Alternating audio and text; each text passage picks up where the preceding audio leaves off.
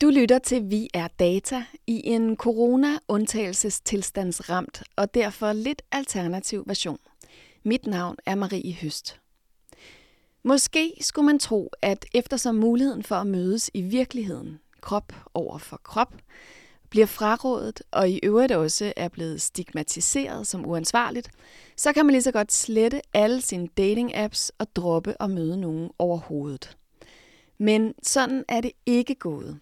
Tinder har sat ny rekord med hele 3 milliarder swipes på en enkelt dag, den 29. marts.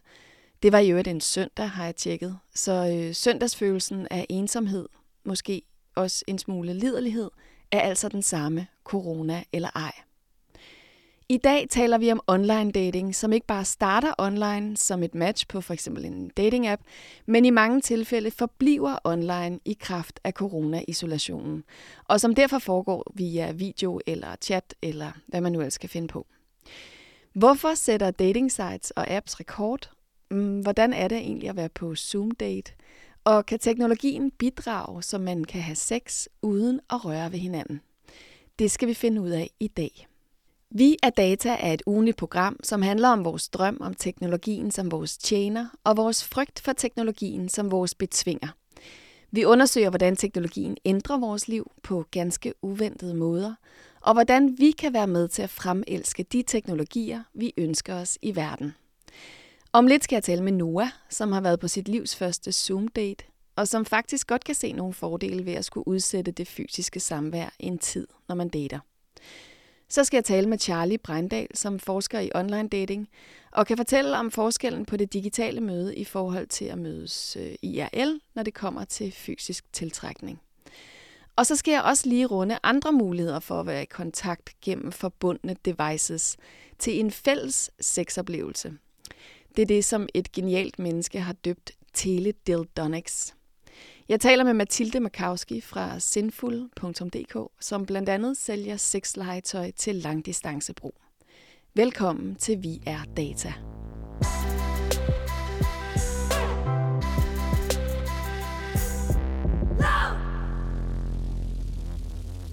Hej, Anton Gade Nielsen. Hej Marie Høst. Du er jo vært på programmet, der hedder All Caps, som er et andet program på Radio Loud. Ja, Ja, det er rigtigt. hvad, øh, hvad er det nu All Caps, det handler om? Jamen, All Caps handler om, altså sådan helt generelt om internettet og hvad der sker der af, af interessante ting og øh, ubehagelige ting og sjove ting. Alt. Alt, hvad der sker på nettet. Hvad vi taler om, hvordan vi taler om det, og øh, hvordan man opfører sig. Det vi, jo, råb, vi råber ikke af hinanden på internettet i All Caps. det er jo et essentielt program at have. Tak. Ja, det mener jeg. Øhm, Anton, vi sidder her i et radiostudie på Enigma-museet på Østerbro i København. Og øh, det gør vi en gang om ugen, bare os to med hvert vores program, for vi må jo ikke have gæster på besøg. Men så er det lidt fedt, at vi kan være gæster i hinandens programmer. Det betyder jo, at jeg kan stille dig det her spørgsmål. Har du nogensinde brugt en dating-app?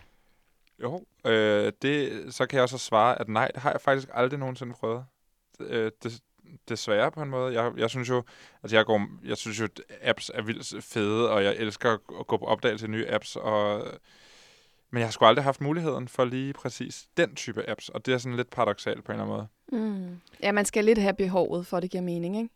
Og det, den er svær, den er svær ligesom at retfærdiggøre ellers, hvorfor man lige pludselig sidder på den og tjekker, tjekker hvad der sker derinde. Man kan risikere at snyde nogle mennesker gevaldigt i hvert fald. Ja.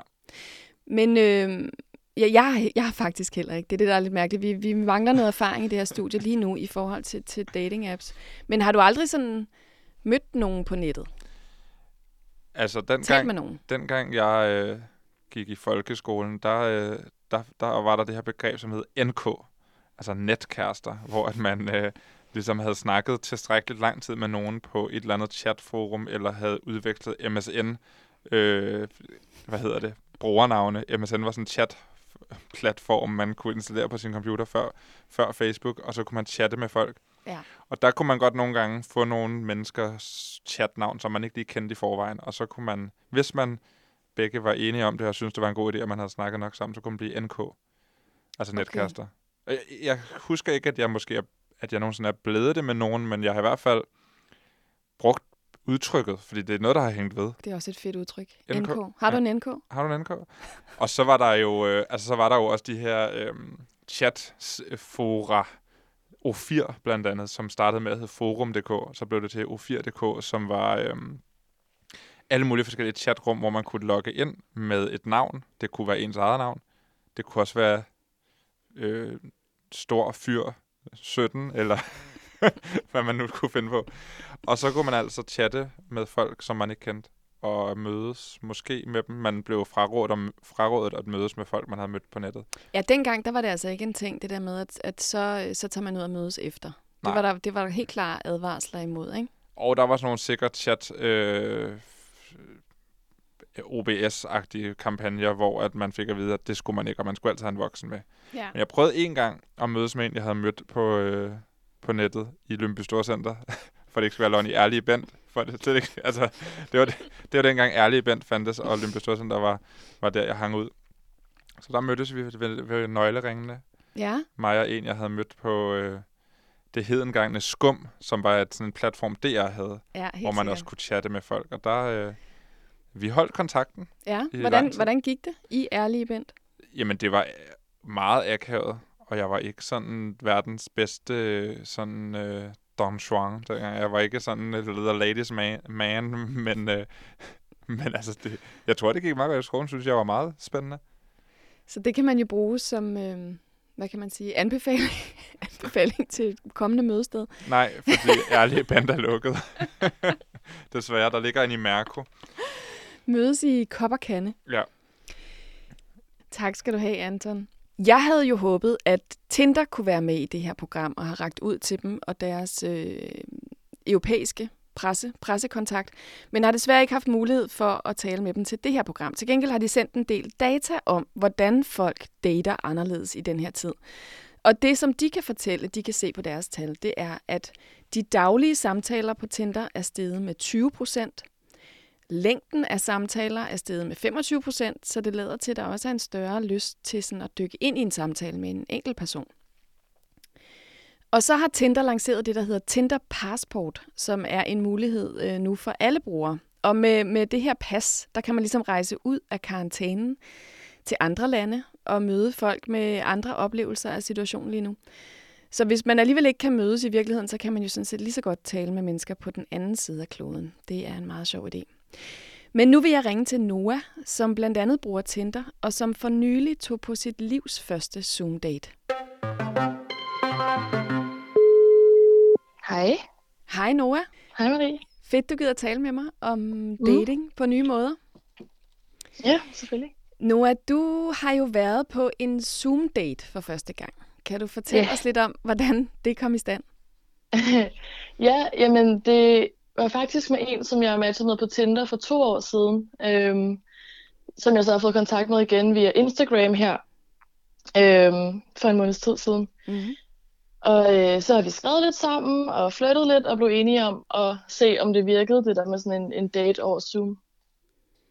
Fedt. Og hvordan, øh, hvordan forberedte du dig på den her date? Det er sødt, jeg gik egentlig og havde det rimelig afslappet med det, for jeg skulle jo bare sidde i mit soveværelse, eller sådan, og snakke med et webcam. øhm, men øh, så da vi nærmede os lidt mere, begyndte jeg at blive rigtig nervøs, som jeg også gør øh, inden sådan dates ude i, ude i virkeligheden. Øhm, og så blev det sådan noget med, åh nej, og så nu skal jeg og så skifte tøj en masse gange, og hvordan ser der ud, og hvordan er lyset, og hvordan skal jeg sidde, kan jeg sidde sådan behageligt i lang tid, og hvad med, hvad kan man se i baggrunden, og Ja, hvad, hvad valgte du egentlig? Hvad valgte du der? Øhm. Hvilken baggrund valgte du ligesom at, at vinkle kameraet på?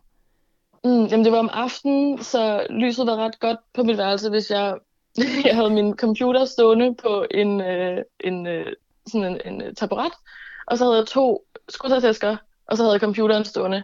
Øh, og den kunne så se øh, mit vindue med nogle af mine planter og mit gardin. Det lyder smukt. Ja, jeg, jeg synes, det var meget pænt. Og havde I, havde I en plan for, hvad der skulle ske? Hvad I ligesom skulle? Ikke rigtigt, nej. Hun havde skrevet øh, lidt inden, øh, at, at hun var enormt nervøs, og det var godt for hende, at hun faktisk synes, det var noget af det mest angstprovokerende, fordi at det er svært at, at kommunikere, når man ikke har kroppen med. Øh, især når det er en date, og hvis man gerne vil flytte og sådan noget. Øh, så vi blev enige om at tage det helt, øh, helt low-key og, og bare snakke lidt sammen. Og hvis det kun var et kvarter, så var det også fint. Ja. Hvad med dig? Var du Mm. nervøs? Jeg blev ret nervøs, ja. Til sidst, altså lige inden der, og jeg sad og skulle ringe op, og også bare det praktiske, det var hendes Zoom-konto. Øhm, og så skulle sidde der og blive lukket ind i mødet. Øhm, blive lukket ind på daten, og sådan, øh, og, gøre det, og skrive til hende, og være sådan, jeg tror, jeg er det rigtige sted. Og, Det er Ja. sjovt, at det faktisk lyder meget som en date ude i virkeligheden. mm, Altså det føles som om, eller det lyder som om, at det er de samme følelser, du ligesom gennemgik. ja, ja, fuldstændig. Øh, lidt kortere nervøsitetsperiode. Jeg plejer at være nervøs, mens jeg går og gør mig klar, og mens jeg sådan cykler hen til den date, jeg skal på. Og her var det bare lige de der 10 minutter lige inden. Ja. Men Mm. hvad, hvad, hvad var din erfaring så? Synes du, det virker det her med at kunne flytte på Zoom? Ja, ja, det synes jeg. Altså nu, jeg er meget, øh, når jeg flytter, er det selvfølgelig kropssprog, og hvordan man, man øh, altså, jeg interagerer med hinanden. Og jeg prøvede lidt at, sådan, når hun snakkede, og selvfølgelig både kigge på billedet derhen, men også kigge ind i kameraet, så der kunne være sådan lidt en følelse af øjenkontakt. Ja. Øhm, og ellers så er jeg meget en, der giver komplimenter. Øhm, så altså, når jeg, både generelt, men også når jeg flytter, altså at sige, ej, det var virkelig sjovt, eller det havde jeg ikke tænkt over, eller det er sgu ret klogt sagt, og sådan komplimentere også på, på udseende og sådan noget. Ja. Og hvad med mm. det her med, at man ikke kunne se hinanden helt, måske? Altså, man får jo ikke samme full body experience, kan man sige. Nej. Jamen, jeg ved ikke, det er måske også lidt farvet af, at jeg har, øh, jeg har mødt hende dengang for to år siden. Øh, Ja. Så, så vi har jo set hinanden før, men det er jo overhovedet ikke det samme, nej. Og det, det er svært at holde en sådan, en sådan lidt flirty pingpong kørende, når den pludselig fryser, og man ikke rigtig, og den hakker, og man er nødt til at sige hvad flere gange, og sådan, hov, ej. Øh, det ødelægger lidt illusionen i hvert fald. ja. Men, men kan der også være fordel ved det her med at tage den eller de første dates på Zoom eller en eller anden videocall-tjeneste i forhold til at mødes i virkeligheden? Ja, altså det, det kan noget i forhold til, at det føles som en mindre commitment. Altså det er ikke så meget, øh, okay, nu sætter jeg hele den her aften af til at skulle bruge tid med det her menneske. Altså det kan være en ret, ret kort øh, affære, hvis, hvis ikke det spiller, så er det nemmere bare at sige, ved du hvad, jeg skal skulle smutte, og så klappe computeren sammen, end det er at rejse op og gå fra, fra en fysisk date. Øhm, og så er det også lidt, lidt mere overskueligt, for mig i hvert fald, og, fordi når daten så er slut, så er jeg bare hjemme, og så skal jeg ikke til at flytte mig. Øhm, ja. Klart. Hvad med sådan noget med, at det også bliver trukket lidt i langdrag, det her med, at man, man kan længes lidt mere efter hinanden? Eller hvordan? Mm, ja. Ja, det er sådan lidt en, altså det kan man jo godt, det kan jeg i hvert fald godt romantisere lidt den der, åh, hvor er det hårdt, nu må vi bare gå og ja, længes efter hinanden, og så kan man jo skrive sammen eller tale sammen om det, man så har lyst til at gøre med hinanden. Altså både sådan, øh, hvis man øh, får folk med hjem, men også bare sådan i de, der, hvor man nu er. Hende jeg er på date med, bor i London, så kan man, så kan man gå og tale lidt om det og drømme om det. Det er også meget fedt. Øhm, ja. Men hvor hurtigt vil du egentlig normalt mødes? Altså hvis du havde matchet med nogen på Tinder, eller du skulle en eller anden, hvor du tænkte, hende her vil jeg gerne mødes med. Hvad, hvor, hvor hurtigt vil du så sætte det op, tænker du? Hvis der ikke var corona. Ja, øh, jamen ret hurtigt. Altså jeg har mødtes med folk efter bare at have skrevet, hej, hej, du så sød i lige måde, skal vi drikke en øl? Øh, og nogle gange så skriver jeg sammen med folk i lang tid, før at der er en følelse af, at det giver mening. Øh, så, så det kunne lige så godt altså være, være dagen efter, man har matchet, hvis, der, hvis det passer sådan tidsmæssigt. Ja. Mm. Jeg tænker også, at der kan være en, jeg ved ikke, om man skal kalde det risiko, men det her med, at, at, at man meget længe er digitale for hinanden. Det kan vel også betyde, at man på en eller anden måde kan komme tæt på hinanden, før man får afprøvet, om der er en tiltrækning. Har du tænkt over det? Mm. Ja, og der er jo altid sådan en frygt for, at det så overhovedet ikke spiller, når man mødes i virkeligheden. Øhm, men det, Ja, det er, det er en anden måde at lære folk at kende på, og det, det giver både, som du siger, altså det giver både en mulighed for at, at komme lidt tættere på hinanden, og måske øh, have noget andet i relationen end bare fløt og sådan hook-up-kultur, øh, hvilket er, er, er meget fedt. Øh, men jeg synes også, det er lidt svært, øh, når alle er, er sådan lidt i karantæne. Det er svært at finde noget at snakke om også. Det er svært at holde samtalen kørende, og det er ikke noget, jeg har problemer med normalt, men jeg skal gøre et større stykke arbejde for at få det her til at, at flyde. Måske også, fordi der ikke er nogen konkret udsigt til, hvornår vi kan se hinanden. Nej, klart. Og fordi man ikke har så mange oplevelser at fortælle om mm. og referere til. Ja, ja jeg vil sådan, hvad har du lavet i dag? Jamen, det samme, som jeg har lavet den sidste måned. Jeg har været derhjemme. Ja, ja. Øhm, har du været på flere Zoom-dates end denne her? Ikke nu, øh, men jeg skal på, jeg ved så ikke, om det bliver over Zoom, eller om det bliver Jitsi, eller Skype, eller Messenger, eller hvad det bliver, men jeg skal drikke en øl med en i morgen. Okay. Mm.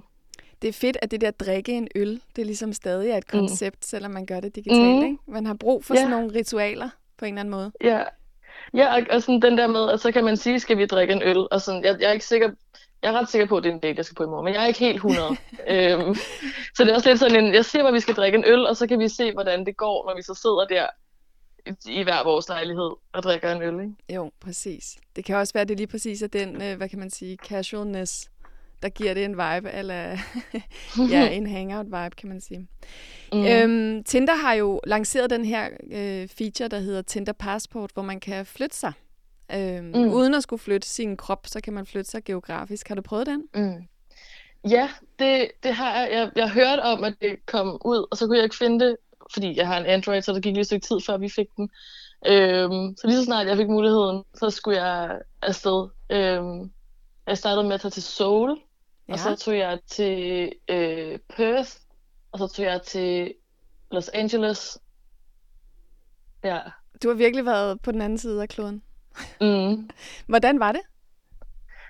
Jamen, det var egentlig meget sjovt. Jeg blev overrasket over, det kommer sikkert også an på algoritmen, ikke? men jeg blev overrasket over, hvor mange øh, af dem, der var i mit feed, som også var turister.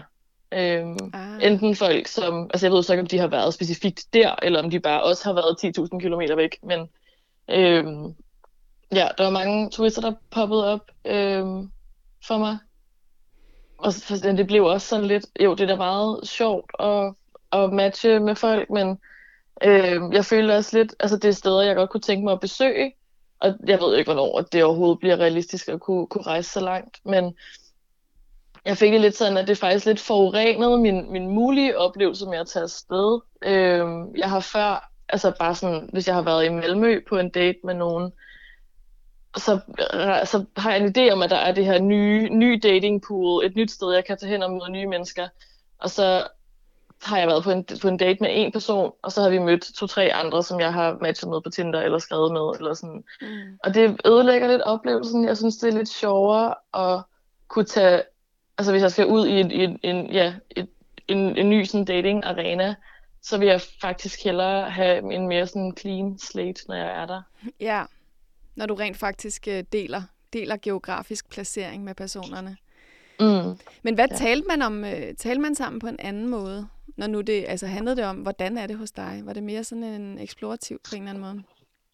Ja, lidt. Altså, der er jo også mange, som, som, øh, som bruger passportfunktionen og er i København, som jeg har matchet med. Jeg skriver med lidt med et par stykker.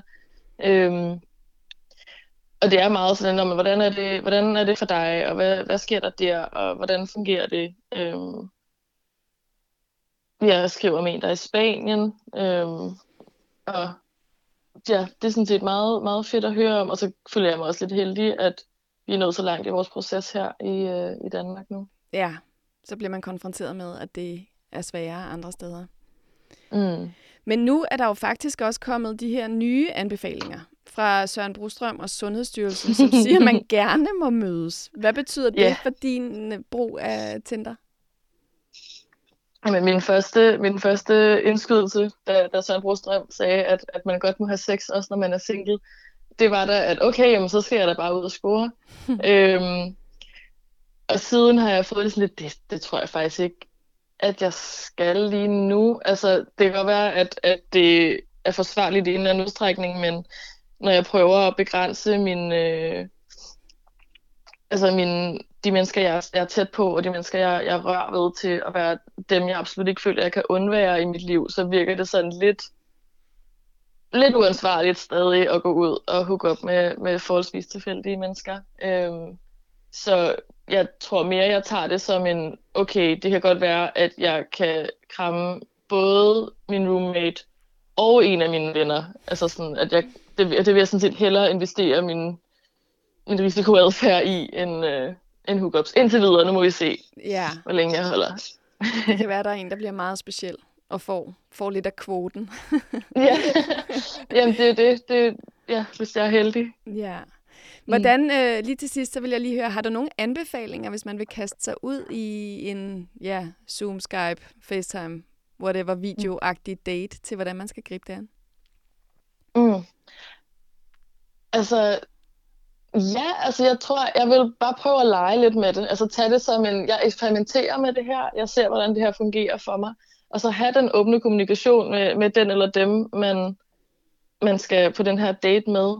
Øhm, og bare sige, ej, har du ikke lyst til at prøve det her? Og muligvis foreslå, at man kan ja, spille et spil sammen, eller, eller noget. Man kan også, hvis man har det mere chattet, starte med at bruge den der Netflix-party og se en film sammen og skrive sammen imens. Mm. Øhm, den kan man også køre, mens man så har en videochat, det har jeg gjort med nogle venner. Men ellers bare, ja, gå til det som en, det her er en spændende ny måde at lære mennesker at kende på. Hvordan kan jeg have det sjovt med det? Og så kan man jo også have et tema, og jeg er et ret sådan, æstetisk orienteret menneske, så det var ret vigtigt for mig, at baggrunden så ordentligt ud. Øhm, og prøve at lege lidt med det. Ja. Og så ellers bare sige det højt, som jeg synes, man generelt er, er god stil at gøre i dating. Sige, hvad man har lyst til, hvad man har brug for, hvordan man har det. Noah, tusind tak øh, for at give os et indblik i, hvordan det er at date online. Jamen, det var da så lidt. Tak skal du have. Du lytter til Vi er Data på Radio Loud. Mit navn er Marie Høst. Og i dag taler vi om online dating, som ikke bare starter online, men i mange tilfælde forbliver online i en tid med social distance. Om lidt skal jeg tale med Charlie Breindal, som forsker i online dating. Men først skal vi have lidt datahistorie fra Anton Gade Nielsen.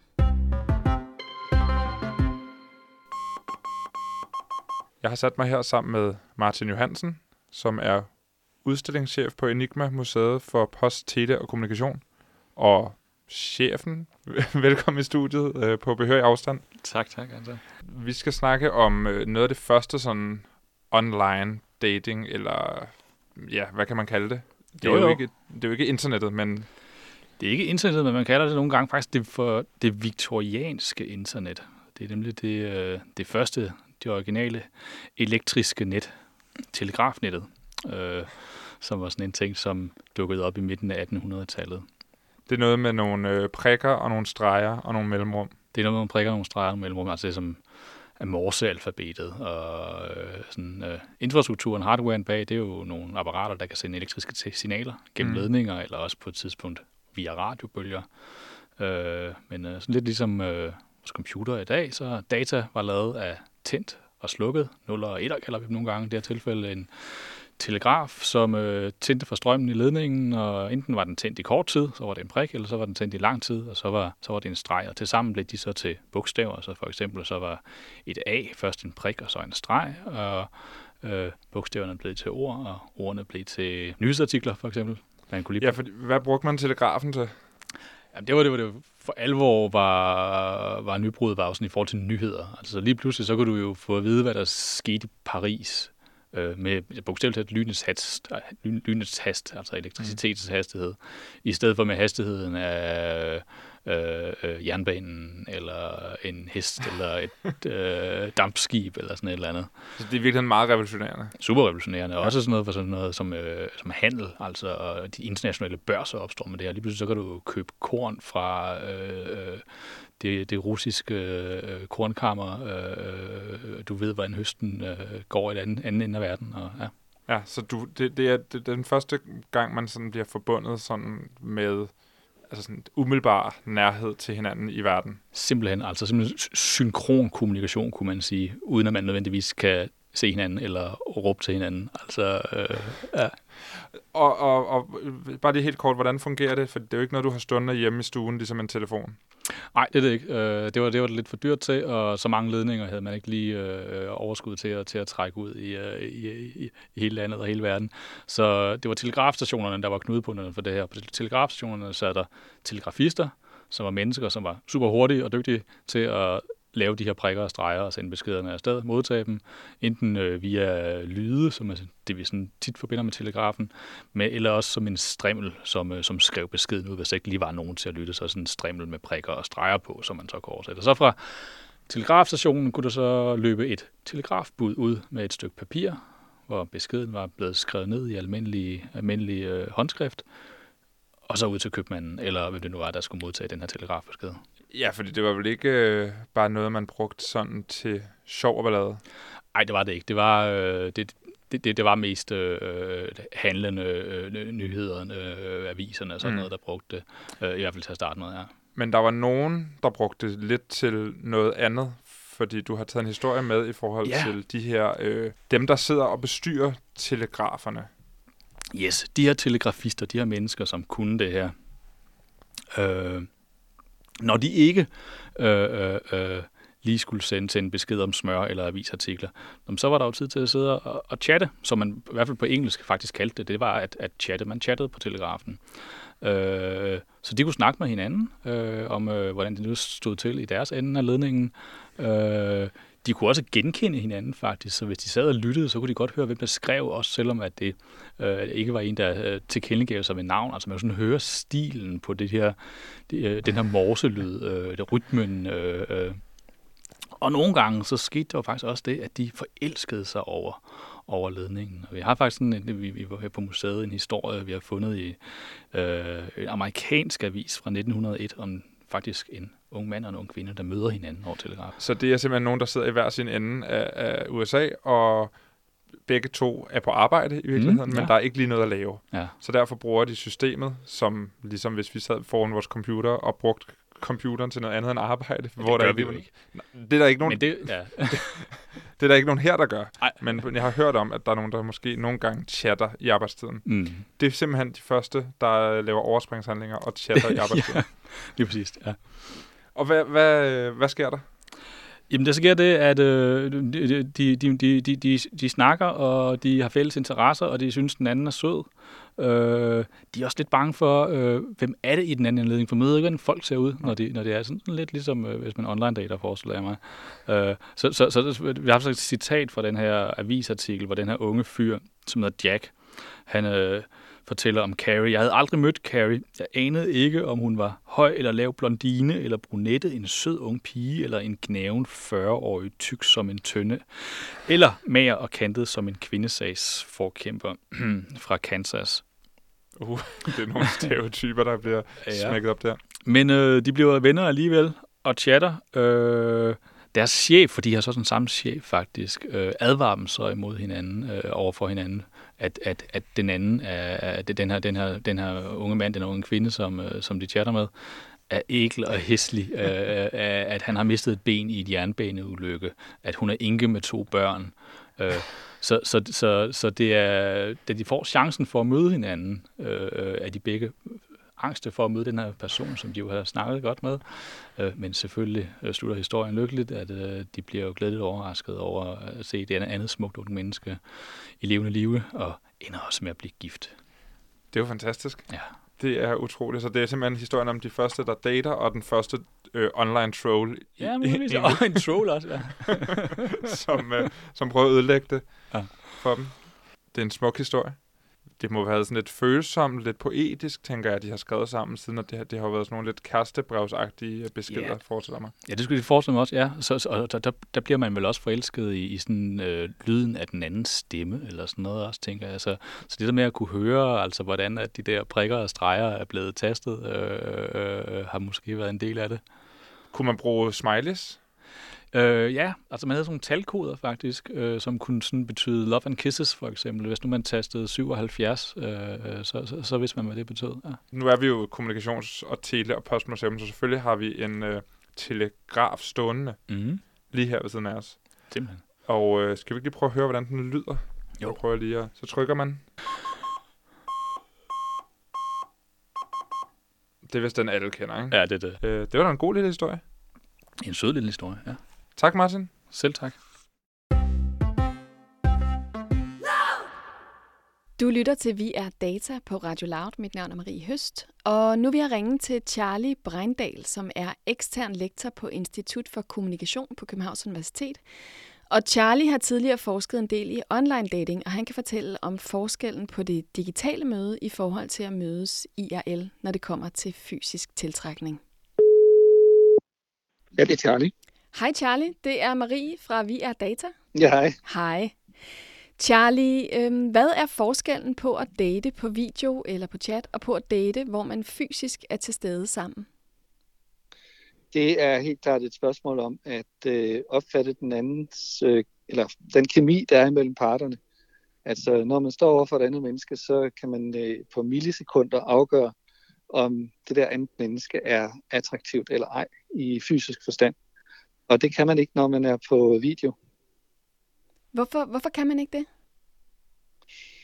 Jamen det er fordi, at øh, alle sanser er i brug, når vi står over for hinanden. Øhm, så vi kan både bruge øh, øjnene og se ting, som vi ikke kan se på video, og øh, sådan nogle ting som, øh, hvor, hvor smukt er ens hår, altså hvor meget det skinner og glansfuldt det er. Øh, det er sådan noget som, hvor ren ens hud er, og om øh, huden den også gør øh, et indtryk af, at man er sund. Og øh, så er der også øh, kroppens form. Altså vi øh, kan se, om øh, en mands øh, overkrop er V-formet, og vi kan se, om en kvindes øh, talje er smal. Og det er også noget, vi øh, forbinder med sundhed.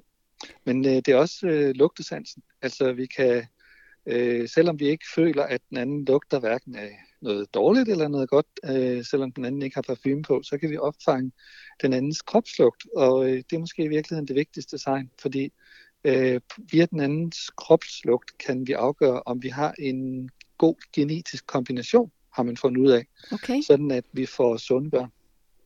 Så man, altså ubevidst lugter man sig frem til en partner, som man har den bedste genetiske, det bedste genetiske match med, kan man sige det? Ja, simpelthen hele tiden. Og det, det handler om, det er, at øh, det er jo en god idé, hvis vi er genetisk forskellige, fordi det giver det sundeste, øh, de sundeste børn. Så det her, det er overhovedet ikke noget, vi kan styre. Det er bare noget, vi er programmeret til. Ja, simpelthen. Vi er biologisk programmeret til det. Og øh, vi har været sådan i mange, mange tusind år. Men når det, du beskriver før med det her med, ja, hvad kan man sige, kroppen, det lyder jo en lille smule overfladisk. Er det virkelig smalle taljer og ren hud, der er det vigtige? Øh, ja, altså, vi øh, har faktisk en, øh, hvad skal man sige, man kan så diskutere, om det er overfladisk, men altså, vi har en øh, tendens til at fokusere på lige præcis det der med, om vi fysisk er øh, attraktive. Og når vi fokuserer på det fysisk attraktive, så er det fordi, vi forbinder attraktivitet med sundhed. Altså, vi øh, forbinder øh, det at have et øh, symmetrisk ansigt, for eksempel. Det mener vi er smukt. Det er sådan, vi er programmeret. Okay. Men samtidig så mener vi også, at det er et udtryk for, at vi er sunde. Og, øh, og derfor skønhed og sundt, sunde børn, det hænger simpelthen sammen i vores øh, hoveder, kan man sige. Der er noget andet, der også er på spil, forestiller mig, i forhold til det her med, hvordan man har fremstillet sig selv. Altså, man kan jo, man kan jo modellere lidt mere, hvilken person man er, når man er øh, digitalt til stede. I hvert fald, når man lægger billeder op og alt det her i starten, skriver om sig selv og chatter og sådan noget. Spiller det også ind? Ja, altså man skal, altså hvis man ikke lægger det absolut mest attraktive billede af sig selv op, man har, så øh, snyder man, kan man sige. Men så snyder man sig selv, fordi det er jo ligesom standarden, det gør alle. Så, øh, så det, det er ligesom selvfølge. Og, og det mest attraktive billede, man har, det er selvfølgelig slet, slet ikke sådan, man ser ud, hvis man for eksempel ligger og sover med åben mund, og øh, der drøber lidt savl ned på puden, for eksempel. Det vil de fleste jo nok have, op, have oplevet, ikke? Så, Ja. øh, så, så der kan man sige, der kommer den, øh, fysisk, den fysiske skønhed igen ind og spiller en stor rolle. Men det er selvfølgelig også den måde, vi beskriver os selv på. Altså, øh, at vi beskriver os selv som attraktive, også øh, i den forstand, at vi er succesfulde og har øh, et godt liv og er på vej i en god retning. Øh, og det, det beskriver vi selvfølgelig øh, måske primært i, øh, i teksten, ikke? Ja. Men jeg tænker lidt på, om ikke også der kan have sine fordele, det her med at starte lidt på afstand. Altså, måske falder man ikke så direkte i sengen, men så lærer man hinanden at kende på en anden måde, fordi man er tvunget til en anden kommunikationsform. Måske skriver man mere sammen og taler mere sammen og ender med at måske lære hinanden bedre at kende. Ja, det tror jeg helt klart. Øhm, at øh, det er en god øh, side ved, ved det her med dating. Og øhm, det, man, øh, det, der sker, når man lærer andre mennesker at kende, det er jo sådan set en øh, slags øh, tovejsproces, hvor man øh, lærer det andet menneske bedre at kende. Men man får jo også hele tiden noget at vide om, hvem man selv er. Så øh, man får også øh, et bedre kendskab til, hvordan man virker på andre, og dermed også øh, måske øh, et, et bedre, et, en bedre indsigt i, hvem man selv er som menneske. Og, øh, og dermed kan man sige, så øh, via de her møder med andre mennesker, så, øh, så er man ligesom i en stadig forhandling om, hvad det her forhold egentlig skal gå ud på. Altså ikke bare, øh, hvem vil jeg have, men også, øh, hvad er jeg for en person, og hvad kan jeg egentlig tilbyde? Og, øh, og det tror jeg er med til at gøre, at øh, det forhold, eller det møde, uanset om det bliver kort eller langt, at øh, det bliver simpelthen bedre, fordi man har nogle... Øh, der er sket en forventningsafstemning, men man kan sige, at man taler sig jo også til at blive den person, som man gerne vil være, eller hmm. øh, tænker sig til at blive det. Ikke? Altså, så man gør, det, man gør sig umage. Hmm. Øhm, og det der med at gøre sig umage og gøre sig så, så attraktiv som muligt, øhm, det er jo også noget, der hele tiden gør, at, at man ligesom gør sig lidt mere ja, øh, attraktiv, man står lidt mere på tæer, kan man sige. Og, og det ændrer sig også, eller det ændrer også, øh, hvem man er over tid. Men vil du umiddelbart anbefale, øh, lad os nu sige, uden corona og karantæne og alt det her, vil du så umiddelbart sige, at det vil være en god idé at mødes hurtigt?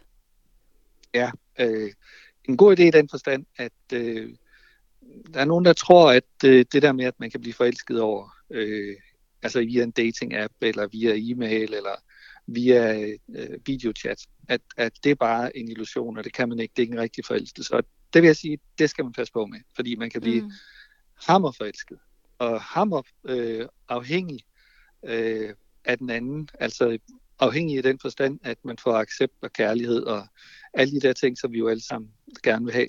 Og øh, alle de der ting, de kan til gengæld sagtens øh, ske via øh, digital kommunikation. Og øh, så er det jo lidt ærgerligt, hvis man nu tror, at man har fundet øh, den helt rigtige, den fulde pakke. Mm. Og så det viser sig, at når man står over for hinanden, så er den der kemi, der, den er der bare ikke. Og det kan man ikke gøre noget ved. Altså, det er definitivt. Der er ikke nogen øh, måde, man ligesom kan vinde det der tabte slag øh, senere. Det lyder som, vi mangler et datingprogram, hvor det ligesom er feromoner, eller hvad du, du kalder det, der, der beslutter, om man skal være et match eller ej. Men det kan vel også være den anden vej rundt, at man ligesom har den tiltrækning, men så ikke siger hinanden noget overhovedet. Øh, ja, altså det kan man sagtens have. Man kan sagtens, og man kan også, altså hvem har ikke oplevet det der med, at man er øh, virkelig, virkelig øh, tiltrukket af et andet menneske, og man ved bare, at det er en katastrofe. altså, og det, det, man skal bare ikke den vej overhovedet. Nej, øhm, en kombination men... af de to ting er nok en meget god idé. Øhm, jeg tænker på, om denne her, øh, hvad kan man sige, situation, vi er i nu, den her globale krise og den sociale distance, som den afføder, kan skabe nogle nye behov, at vi simpelthen søger nogle andre partnere for tiden? Ja, altså det tror jeg helt klart. Nu tror jeg, at øh, vi har ligesom haft øh, en tendens til at fokusere på specielt Tinder som sådan et... Øh, hvad hedder det, den der hurtige, overfladiske og seksuelt betonede kontaktværktøj. Mm. Og det har faktisk vist sig at være forkert. Fordi det er rigtigt, at der er nogen, der bruger Tinder på den måde, men altså, øh, hvis man skal sige noget generelt, det er selvfølgelig svært. Det er altid svært, men generelt er det sådan, at øh, mange har øh, flere strategier i brug, når de dater. Og en af strategierne kan være det der med den, den der umiddelbare attraktion, altså hvor man siger, okay, det her det er ligesom hvad er det, det er lørdagslægget, ikke? Og mm. øh, det, nu, nu falder jeg bare i, åh, var det dejligt, ikke? Mm. Og det var måske ikke så længe, men øh, så, så fik man også den oplevelse, ikke? Men øh, ved siden af den der strategi med, at man giver sig selv et lørdagslæg, så er der også en strategi, som går ud på, at man finder den store kærlighed. Altså den der øh, ting øh, i livet, som farer alt andet af banen, hvor alt andet bliver lige meget, og, og hvor man oplever den der helt specielle kærlighed de to strategier kan man godt have samtidig. Og det er det, der tror mange måske er øh, lidt, altså for, for os til at, om, at misforstå, hvad Tinder egentlig går ud på, fordi det, der er rigtig mange, som øh, gerne vil den der veje, det veje forpligtende, og som faktisk måske også finder det via Tinder.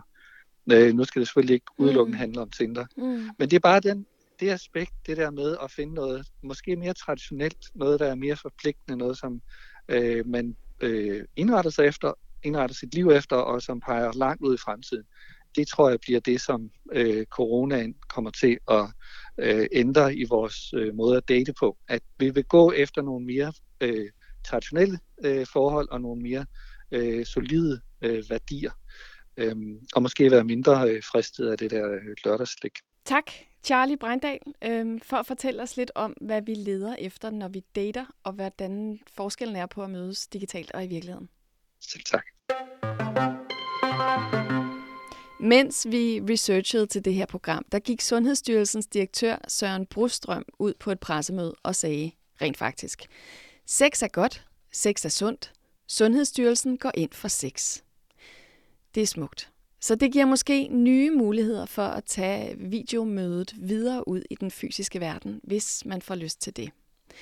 En, som jeg tænker er enig i dette udsagn, det er medstifter og medejer af Sinful.dk, som sælger sexlegetøj, Mathilde Makowski. Hos Sinful har de set en stor stigning i sexlegetøj til par, som kan bruges til langdistanceforhold. Mathilde, tak fordi du vil tale med os om det, som jeg har forstået hedder teledildonics. Er det et udtryk, du kender? Det er i hvert fald ikke, at jeg bruger. det er ikke sikkert. Nej, Mathilde, det er fordi, vi taler om online dating, der forbliver ja. online i den her tid. Ja. Og hvis nu man har datet et stykke tid, og så er blevet isoleret hver for sig, så kan det jo være, at forbundet sexlegetøj kan være en del af løsningen. Øhm, og jeg er nysgerrig efter at høre, hvordan er det gået med salget af, af sexlegetøj, efter landet blev lukket ned? Altså, vi har egentlig en, øh, vi kan egentlig inddele hele salget i tre faser. Fase 1 er, da vi bliver præsenteret for den her øh, lockdown af Mette Frederiksen på det første pressemøde, der har vi faktisk to dage, næsten tre dage, hvor vi er helt stille. Øh, vi er afventende i den måde, i hvert fald, vi handler sexlegetøj på. Mm. Jeg tror, det har været lidt anderledes med madvarerne. Det øh, blev vi shoppet ret meget. yeah. Jeg var i hvert fald i køb som nummer 15.000 et eller andet på nemlig. Øhm, så, så der bliver vi lidt stille og går sådan lidt i venlig position måske lidt i choktilstand i virkeligheden. Ja. Øhm, derefter så kommer der et par uger, hvor vi egentlig shopper fuldstændig, som vi plejer at gøre. Øh, vi havde budgetteret med en stigning i salget på sådan 20-25 procent, og det var præcis det, der skete. Øhm, og det var jo egentlig ud fra de tiltag, vi har lavet øh, forretningsmæssigt og så videre og så videre. Ja, okay. øhm, det, der så sker, det er, at de efterfølgende uger, der, der er det som om, at vi får en accept af den nye normal. Vi begynder måske også at hige efter og se, at der kommer noget lyst for enden af tunnelen. Vi bliver sådan... Jeg tror i hvert fald, det er det, der skaber den her adfærd. Det, der nemlig sker, det er, at vi shopper faktisk øh, over dobbelt så meget, som vi gjorde præcis de samme dage sidste år. Og det er sådan, vi altid kigger på det. Vi kigger sådan year on year. Hvad gjorde vi præcis den her dato sidste år i forhold til i år? Øhm, Hvordan kan det, det være, altså tror du? Meget. Jeg tror simpelthen, det er, den her, det er det her behov for, at, og, øhm, der skal ske noget, som er positivt i, i virkeligheden. Fordi vi har været i en venteposition, øh, og det her det er jo også taget med alle de dage, hvor vi ikke har vidst, at der kunne komme en lille åbning nu her igen. Så ja. vil sige, at vi har virkelig haft brug for at mærke, øhm, at det stadigvæk er fedt og sjovt og lejende og hyggeligt og at have de her hverdage, selvom de bare er helt anderledes, end vi plejer. Fordi det er jo bare en sindssygt svær og sårbar tid, det her. Ja, det er det nemlig. Men hvad, hvad er det så, folk køber mest? Ja, jamen de køber allermest ting til par. Så det vil sige, det vi kan se øh, hos os, det er, det er parret, der går ind og køber øh, noget, de kan bruge sammen.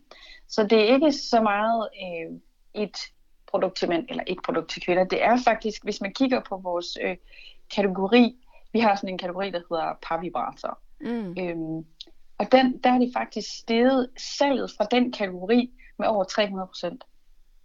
Hold da op. Så, så det vil sige, at man kan sådan, vi kan egentlig, fordi vi har så meget data på det, så kan vi egentlig se, okay, det, det er faktisk, øh, det er ret nemt at læse, hvorhen det er, at folk har, har købt mere. Og, øh, og hvis man kigger på tal, øh, på vores tal, der, der skal afspejle, hvor vi har sådan nogle sæt med sexlegetøj, der, har, der kan man sige, at de fleste ordre, de ligger i den kategori. Det er sådan nogle øh, love challenges. Altså vi har sådan en med 10 dage, øh, hvor du åbner en låge hver dag, og så er der et produkt ind under hver låge, og så får du en ny oplevelse hver dag. Okay. Så det er simpelthen det, folk kan købe med. Så, så par vibrator og, og de her love challenges. Og er der nogle af de her produkter, der kan bruges, hvis man ikke er sammen? Altså selvom man ja. jo faktisk sidder bare i hver sin ende af byen, er det jo ikke sikkert, at man kan se hinanden lige nu. Præcis. Mødes. Hvad for nogle produkter Præcis. kan man så bruge? Jamen, der er særligt to produkter, øh, som lidt fungerer på samme måde. Øh, de styres via app, og man kan styre, hvordan de skal vibrere. Så det vil sige, øh, den ene part kan downloade en app og styre produktet via appen, som den anden person så bruger. Og det er jo ret smart. Ja. Der er en G-punkt vibrator, og så er der en dobbelt vibrator, som hedder WeVibe, som egentlig er lavet til par.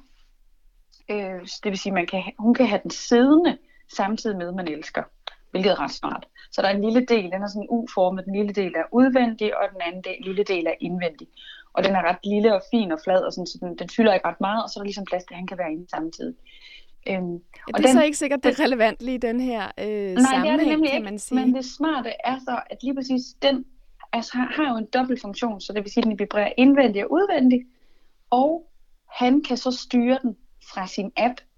Så det vil sige, det kan godt være, at han ikke kan være med fysisk, men han kan være med til at styre det alligevel. Så han, på den måde får han lov at lege med, og får lov at tage styringen. Øhm, og det er altså steget med 141 procent, hvis man kigger i forhold til sidste år. Så det er altså ret mange flere, vi lader over disken af dem. Lad os sige, at man faktisk er øh, i en situation, hvor man slet ikke kan møde hinanden. Bestiller ja. man så to af de her? Nej, man altså, bestiller en. Okay. Man bestiller en. Man bestiller en, og så er der en controller ja. på den ene ja, ende, præcis. og øh, selve legetøjet i den anden ende, kan man sige. Ja, præcis. Tror du, det her det er noget, som nogen springer ud i, hvis de først lige er begyndt at date, og ikke har mulighed for at se hinanden? Jeg tror, det kommer rigtig meget an på, hvilken type man er. Det tror jeg slet ikke størstedelen gør. Nej. Jeg tror mere, det er det etablerede par, der gør det. Øh, fordi det jo er jeg tror, det, det er sådan en grænse, man skal overveje. at man overhovedet til sexlegetøj? Hvordan er ens øh, temperament inden for det? Er man til en lille fin nussefjer? Er man til massageolie? Er man til en vibrator? Du ved, det er den der snak, man ikke altid lige har i, helt fra start af. Men Nej, det, det kan godt være, at den her tid har indbyder til, at vi får talt sådan nogle ting mere igennem. Altså det kan sagtens være. Det kan være mange, der lige har mødt hinanden her, har været nødsaget til at tale rigtig meget i telefon eller på FaceTime, og så får man jo lige pludselig talt om nogle andre ting, øh, når man ikke kan ses. Hvad tænker du fremtiden er for det her forbundne legetøj, som, som man kan være sammen om på distance? Altså jeg tror, nu har vi set de sidste sådan 4-5 år, der har branchen sådan virkelig været inde og, og kigge, hvordan kan vi producere produkter, hvordan kan vi optimere dem, hvordan kan vi putte AI ind i det og sådan nogle ting. Så jeg tror helt klart, det er noget, vi vil se, hvordan, altså, altså se mere af i virkeligheden. Men jeg tror stadigvæk ikke, man skal øh, underkende det, som et helt almindeligt stykke sex altså gør for par, når de er sammen. Der er ingen tvivl om, at der vil komme til at ske mere i distancen, ved at der bliver udviklet på de her produkter. Øh, men jeg tror stadigvæk rigtig mange nyder at have den helt almindelige, øh, du ved, hvor man også kigger hinanden i øjnene, mm. oplevelse samtidig. Klart. Jeg har bare ja. set flere af de her produkter, som, øh, ja, som jo netop er blevet meget relevante lige nu, mm. som også er sådan nogle, hvor man, hvor man kan komme i kontakt ved nærmest at holde i hånden, eller nusse hinanden, som du siger, mm. altså som ikke er decideret seksuelle, men som er, mm. som simulerer en eller anden form for fysisk berøring, når man ikke har mulighed for det. Og det tror jeg helt klart, sådan en tid her, der har vi lige så meget, hvis ikke mere behov for den lille fine berøring, øh, som vi har for for den, den mere sådan powerfulde stimulation. Fordi det er den der hudsult, vi alle sammen taler om. Øhm, ja. Den giver os bare et behov for, for de, små, de små fine oplevelser også. Øhm, og det er også derfor, at sådan en kategori som de her love challenges er stedet så meget hos os. Det, det er fordi, at det giver anledning til på en eller anden måde at gå en lille smule tilbage, så et skridt tilbage også, og gå i gang og lære hinanden at kende på den nye måde, også der kan ses. Og så er jeg godt klar over, at der er nogen, der ikke lige kan ses. ja. Ja, tusind tak Mathilde for, øh, fra Sinful.dk for indblik i den her type parlegetøj. Selv tak. Du lytter til Vi er Data på Radio Loud. Mit navn er Marie Høst. Og i dag der taler vi om online dating, som ikke bare starter online, men forbliver online under corona-isolationen. Og Anton, i den her sidste del af Vi er Data, der har du fundet den bedste historie fra nettet om vores emne, fordi du jo er på nettet hele tiden og er vores scout. Hvad har du med i dag? Og man altså, øh, det er helt rigtigt, jeg har, øh, jeg har siddet på nettet hele coronakrisen, og faktisk også før det. Det er ikke Og- så anderledes. Nej, det, det er rimelig meget business as usual.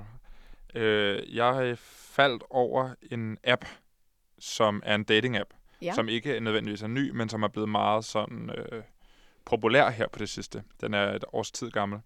Den hedder Blindly. Okay. Og det relaterer sig lidt til det, vi har snakket om, eller du har snakket om i dag i det her program, det her med at ikke bare skrive sammen, fordi online dating er jo i virkeligheden ikke online dating, det er jo mere bare sådan optakten til online dating, Mm. Eller op, optakten til at mødes i virkeligheden. Og på den her Blindly, der har de altså lavet en funktion, som tillader, at dig og den, du dater med, kan lave et videoopkald på tre minutter. Det er ligesom præmissen for den her app. Man har kun tre Du minutter. har tre minutter okay. Okay. til at danne dig et indtryk af den, du øh, dater. Øh, og øh, det, der er lidt specielt ved det her videoopkald, det er, at øh, appen hedder Blindly. Mm-hmm. Det er blind date, og videoen er øh, sløret. det er blind med blind. Det er simpelthen... ja, det er sådan lidt specielt. Du kan, du kan mødes og se hinanden, ja. men du kan kun se en sløret version af den, du dater. Okay. Og det er vist nok kvinden, der bestemmer, i hvor høj grad det skal sløres. For at gøre det endnu Så mere er du en blob, eller er du sådan en kontur af et eller andet krop? Ja, okay. Men jeg synes, der er noget interessant i det her med at date. Altså, det, nu for lige at fortælle, hvorfor det her det er en lille smule aktuelt, det er jo, at den, den, den drager en lille smule paralleller til den her øh, Netflix-serie, der hedder Ja. ja. Love is Blind. Ja, præcis. Og efter den ligesom har, har haft premiere på Netflix, der er, øh, der er det fordoblet næsten deres øh, antal af brugere på Blindly. Og måske har det også noget med coronatiden at gøre. Altså Lo- Love is Blind er jo det perfekte corona-dating-show. Ja. Det er jo bare blevet optaget lang tid før, der var corona. Der er nogen, der har været så heldige. Ja, altså det er der virkelig timingmæssigt, ikke? Det er ret sindssygt. Så Blindly er ligesom, går, går ligesom ind i denne her øh, ting om, at vi skal mødes på afstand, og vi skal se hinanden, men ikke rigtigt. Øh, jeg synes, der er noget skægt i det der med at mødes, og så ikke rigtig se hinanden alligevel. Det er lidt interessant, fordi måske er der alligevel meget kropssprog, man kan aflæse, forestiller mig, måder, man bruger gestik, og man holder hovedet på. Altså apropos, hvad, hvad Charlie Brandal også sagde tidligere om det her med at aflæse kropssproget. Det er jo ret interessant, hvis man ikke dykker ned i lige præcis, hvordan ansigtet ser ud, eller hvad man har på så meget, men mere aflæser, ja, hvordan man bevæger sig, eller holder, holder sig, holder sit hoved Nå, men på der er, kroppen. man er mere sammen, når man kan se hinanden. Altså, jeg kan Ja. godt se ideen i, at man, øh, man, man er i samme rum mere. Selvom man måske ikke kan se hinanden 100%, så er det noget andet end en telefonsamtale. Og det er Mm. helt noget andet end at skrive sms'er eller Ja. chatbeskeder sammen. Ja. Og måske tør man noget mere. Det er jo så også det. Med en vis grad af anonymitet, så har man den der fornemmelse af, at man måske kan dele noget mere af sig selv. Det kan også være, at man kommer ud over det, det, det stress, som Nora snakkede om tidligere, med at gøre sig meget bevidst om, hvordan der ser ud bag ved en, og, øh, Ja, og, og, og om man har den rigtige make på, eller om håret sidder ordentligt. ja. Jeg kunne forestille mig, nu har jeg ikke selv været på Zoom-dates, men en af de ting, vi også har snakket om i et tidligere program, det der med, at man hele tiden kigger på sig selv, ja. og hele tiden er så op på, hvordan man selv ser ud. Det, det vil jeg også komme til på en Zoom-date, og måske kommer man lidt væk fra det, hvis man er en sløret version af sig selv. Eller en pløret. Sløret version af dating. Hermed anbefaling fra Anton Gade Nielsen. Og det var alt, hvad vi nåede denne gang i Vi er Data. Vi er tilbage næste lørdag kl. 17 med genudsendelse søndag kl. 17. Og ellers så kan du finde programmet i din podcast-app. Du skal bare søge på Vi er Data. I næste uge, der skal vi tale om udbringelses-apps, som for eksempel Volt, som i den grad har indtaget Danmark, og også er temmelig udskældt for tiden. For hvad betyder det for restauranterne, og hvordan er det egentlig at have en app som chef? Jeg håber, du vil lytte med.